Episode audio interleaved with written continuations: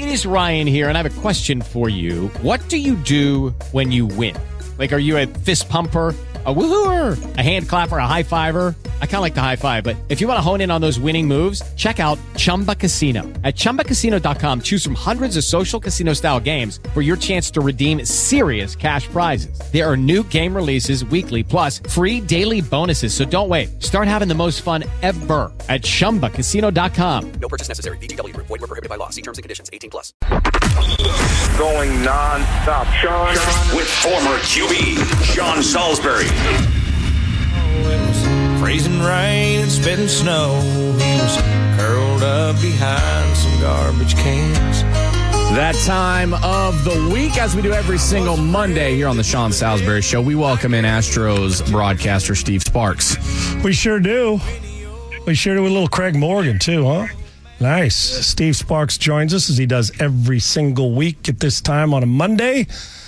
Well, the Red Sox come to town for a four gamer. Steve, welcome in. Let, let me start here with this first off. Is are the Astros in your mind doing the little details that are necessary for them to win a division? No, no, there's no way. Uh, I mean, it starts and ends with pitching, but I mean, even the fundamentals, the base running and things like that, they, they've got to get cleaned up if they want to get to the postseason. That's just that's my opinion, but I, I, I think it's pretty evident for everybody. Yeah, Steve, I'm curious when, when this happens for a team that's got such a solid nucleus from the manager through the clubhouse. How, how, how does is, is it, is it blamed on fatigue? What's the reason you would lose focus? And now we're in the sprint part of the season. You know what? There's there's human nature. There's complacency. There's fatigue. Uh, I, I, I think there's a lot of a lot of reasons why you could point to different points of the season where you're not playing your best baseball, uh, and it doesn't look good. You know, so you know they had a team meeting afterwards just to address those things. But I, I feel like you know you got to get Framber Valdez, you've got to get Verlander, you've got to get Christian Javier, you got to get these guys getting deeper into the game. That's when the game looks really clean and they look energetic. Is when guys are pitching well uh, keep the teams down to one or two runs in the first five or six innings, give the team to get into the game and do what they do best. I'm not really worried about this offense. I've told you that the last couple of weeks. I feel like uh, a couple of guys are starting to come around. Bregman's driving the ball better. Uh, Yordan's just a matter of time before his timing gets there. So you know, all these guys put into pe- those pieces offensively, I think they're sound. Yeah, Steve, I'm with you 100%. I've started, I, I echo exactly what you're saying. I, I think that the fatigue they can put on a starting pitching staff and bullpen, I believe that, that, that the hitters are going that they're going to be fine. What do well enough to win, but Will they even be in a position to do that if we don't get deep? You can't throw 80 plus pitches in less than three innings. You can't, for Framber, if he's the ace of your staff, you can't run him out there like he's the fourth or fifth guy now when he's supposed to be your lead dog and has struggled since that no hitter. So, uh, and, and back to this, I want we'll get to pitching staff in a second. I, I want to make sure I don't miss out on this. I've never been a big believer in in clubhouse meetings. I just haven't. I, I, I, I think that if, if you win a game, everybody thinks that was the reason. Bottom line is, if you come out and get punched in the face in the first three innings, nobody remembers what you said in the clubhouse. So I know yeah, Maldonado. Yeah. So for me, it's execution and technique. You can't sustain. It's like a Red Bull. The initial burst of energy after a speech, great, but guys get offended. Some guys take it personal. I've never come out of one where I thought that's the greatest meeting I've ever been in. It's going to be execution, not speeches. That's right. So. Uh, you know, you, you, talk about okay, what should be said in these meetings? It's got to be smart. You know, right. it can't be emotional. So if it's smart and, and, you say, listen, I know we're putting the work in, but uh, how much are you concentrating when you're doing this work? Are you doing things perfectly every day? Because perfect practice makes perfect. You know, if you if you practice the wrong way or you're just going through the motions, it shows up in the game. So that that would be part of my message. I, I think that you know you get tired and you don't do things correctly all the time. Every throw you make with intention, every swing you make with intention, every ground ball you field, you're getting your feet in, in position to do things right. That way, when it speeds up, it's you've got that foundation. Steve, I know your affinity, and and I I know why for Jeremy Pena. Is there mm-hmm. just just I want you to judge his overall approach this year at the plate mental approach, the way he's handling the glove, you know, like I've listened to Blummer talk about that. I was watching the watching the game at, uh, over the weekend, and he was yesterday, and he was talking about how Pena went deep to the second side instead of covering the base for a possible double play. Right. So, have you noticed anything in the focus on both? Is there attention to detail problem there on both ends for him? Well, I'm not sure if anybody works harder than Jeremy Pena Right. you know, on an everyday basis. And when you talk about attention to detail, I think he's as diligent and as conscientious as any player on the team. I think he hustles. I, I love everything about his game. Me too. Um, he's just not getting the ball in the air. You know, that's, that's just, you know, mechanically something's going on. And can that bleed in, into the field if you're thinking about something? Every once in a while, it's going to, just because they're tired, Sean. I mean, this is such a long, demanding uh, game, and, and everybody goes through that. Yep. But when you're going bad, it, it, you know, your mind floats every once in a while. So if you're not in position, uh, you know, every once in a while, maybe that's a communication thing. Maybe he needs somebody on his right and his left to remind him, hey, you know, guys need to talk. You know, he needs to talk. You know, I used to see Correa barking at guys all over the infield all the time, just saying, hey, ball hits to my right. I may be coming to third base, you know, just whatever it is.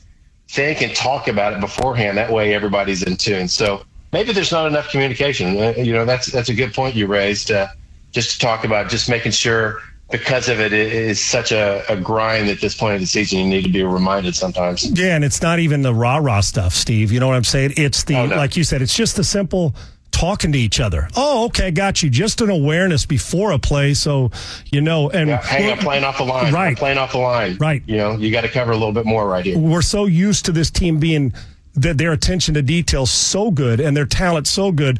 It's really in the last half dozen years is a little bit rarefied air. We haven't we, we don't see much of this, and when we do, they're able mm-hmm. to get through it. Great, Steve Sparks joins us here as he does every week. At eight thirty here on Sports Talk seven ninety. Steve, back to the pitching. We had the conversation. I remember it vivid all, all year long last year.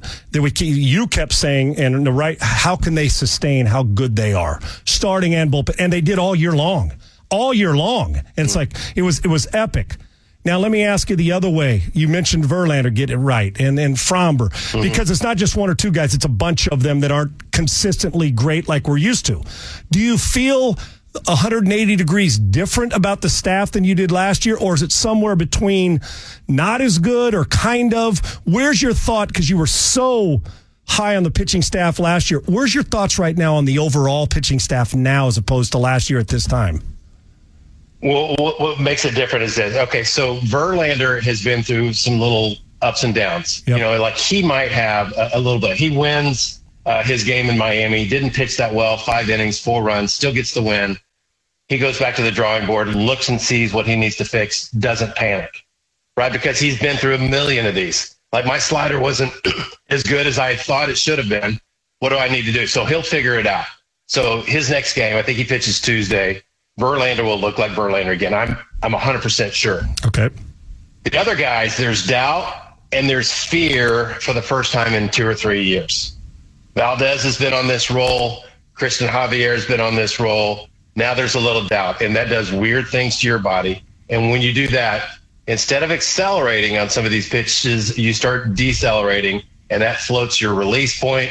That that that makes the the movement on your pitches change. It's not as uh, late moving in all of those things. But when there's doubt, it's a little bit different. So there's doubt in those two guys' mind. There's no question in my mind that they're wondering what do I need to do. They're trying, you know, in, in between. They're they're trying a couple things and seeing if it'll translate. Uh, but it, it, say say if you're trying to correct the wrong thing, that's just going to compound the problem. So sometimes it's just a matter of all right, I'm, I'm going to just take a deep breath, see the glove, and hit it. You know, I, Yeah. I'm athletic enough just to rip it. And Steve, you make such a great point. It's like like putting, which I do too much of, or, or I'm on the greens too much time putting two and three, three jacking too many times. It's the de- it's like decelerating with a putter. There's nothing smooth. You're uh-huh. hesitant. You don't see it right. And it's the same with quarterbacks I train. I got guys that'll decelerate and start to aim, and before you know it, their accuracy instead of aim small, miss small, it's aim big, miss big. And so with this, and isn't it? I, you look at it, Framber, who's a Cy Young guy every year. What what Javier did last year the ability to fix that urgently without being panicked or demoralized. The fragility of sports is crazy, isn't it, Steve? You think, how can those two guys not be confident after what they did? Yet, when that creeps in anywhere, and it does on the best of the best, that'll paralyze you quicker than anything. It does. You know, I lived it. I'll be honest with you. I mean, I lived with that creeping in my mind and fighting that my my entire career. And I think I think half of the guys do. You know, and I think hitters probably do even more than pitchers, just because they have to deal with failure so often. It's just, all right, don't panic. You know, keep. You know, I'm, I'm doing what I'm doing. Uh, it's working, so you got to stay with it. So, but it's hard. I mean, I can't even imagine if you're a guy that reads social media Right. as a player. You know, I can't even imagine. You know, the the roller. It's a tough enough job without social media and reading it, Steve. You're so You're right. kidding. Yeah. or talking to your parents, just saying, "What's wrong with you?" You know, even you, mom, you're going to tell, ask me that too. So, uh, it's never ending. It's really hard. I wanted to touch on one thing. You know, you look at the Mariners; they're creeping in, and, and you you see where the Astros are, are kind of positioned right now. In Boston, you know, if they they play the Astros seven out of the next ten days, if they win both of those series, they leapfrog, right? Yep. They're they're ahead of them, and they win the tiebreaker. And I mentioned they win the tiebreaker because I think back to June 8th. It, it was a day that some Astros fans will remember that Yordan Alvarez tweaked his oblique and he missed the next six or seven weeks. But it was also a very important day because the Astros were playing the Blue Jays. And they'd lost the previous two games, and the series was tied against Toronto at three apiece on June 7th. June 8th was the rubber game. So the tiebreaker is if you're tied with a team, and say if the Astros are tied with the Toronto Blue Jays for the third wild card uh, after the last day of the season, the tiebreaker settles it. And on June 8th, the Astros lost three to two to Toronto with Framber on the mound, who was pitching great at the time. They lose that game three to two. So if the Astros are tied with Toronto in any scenario now, uh, the edge goes to Toronto with no no playoff game, nothing. It's just a tiebreaker. And the Red Sox are starting to heat up a little bit, Steve, getting some pretty decent pitching. Devers is, is starting to smoke it again. He did over the weekend. I watched all those games Right. and having them come here. Steve, about this with this four game series, and, you know, they'll, they'll compete and they'll get after it. But with this, the, the, the grind to get to the wild card, I, don't you have to treat these next four games like it's a manage them like it's a playoff series, Steve? Don't you? Yeah. Especially when you mentioned the tiebreaker. you, you know, all these games are going to take on a different sense of urgency, and you, you hope to you see that reflected. And but that's what's going to make it fun to watch as, Yep. as a player, uh, fun to broadcast.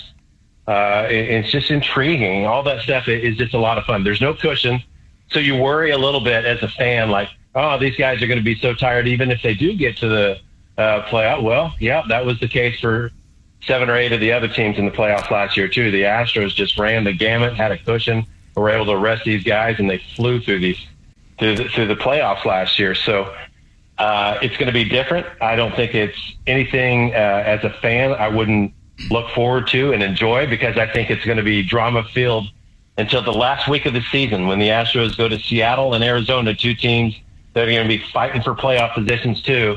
Uh, I think uh, all these games are going to matter, and I think it's going to be a lot of fun. So uh, I would just urge people in, instead of fretting over it and, and getting upset about the team, just enjoy how fun this is and watch the process and watch this journey. See who comes up, who turns into JP France at just the right time. Right. And or Jeremy Pena last year's postseason, right, Steve? I mean, guys that rise, it's and if they don't, then you go back. I mean, it's a bummer, and it'll validate some of the fans' concerns, some of all our, included the Astros. But oh, it. Yeah, yeah, hell yeah! But you know what? Kind of nice to get into the grind and and and and have to slog around it a little bit and see how you come out. Because in truth, if they do come out of this, Steve. They may be better for it come postseason because they had to fight Yeah, again right. to get to it. So I know we're trying to give some motivational speeches and talk everybody off a Right, you ledge. sound but- like Chris Farley right now. but we're doing it down by the river, right? In a van down by the That's river. right. This should be an, uh, an interesting, great series. Red Sox coming in, and there's a lot on the line, not just here, but uh, the uh, the collateral damage across the American League and the wild card as well. Steve, great stuff, man. We'll be tuned in, listening, and uh, can't wait for this four game, gamer, man. We appreciate your insights uh, as always, my man. You got it, Sean. Take care, buddy. You too, buddy. Thanks. That's great, Steve Sparks. We'll come back and discuss. He is so right. And isn't it? Think about this. You got a guy who logs innings and is one of the best in the league, and a fragile, sometimes fragility can sit in, and you can't have that at this stage. Hopefully, Framber and Javier get out of it quickly. I do trust that Verlander can too. He's seen a million of these, right? Sports Talk 790. With the Lucky Land slots, you can get lucky just about anywhere. This is your captain speaking. Uh, we've got clear runway and the weather's fine, but we're just going to circle up here a while and uh, get lucky. No, no, nothing like that. It's just these cash prizes add up quick. So I suggest you sit back, keep your tray table upright, and start getting lucky. Play for free at LuckyLandSlots.com. Are you feeling lucky? No purchase necessary. Void where prohibited by law. 18 plus terms and conditions apply. See website for details.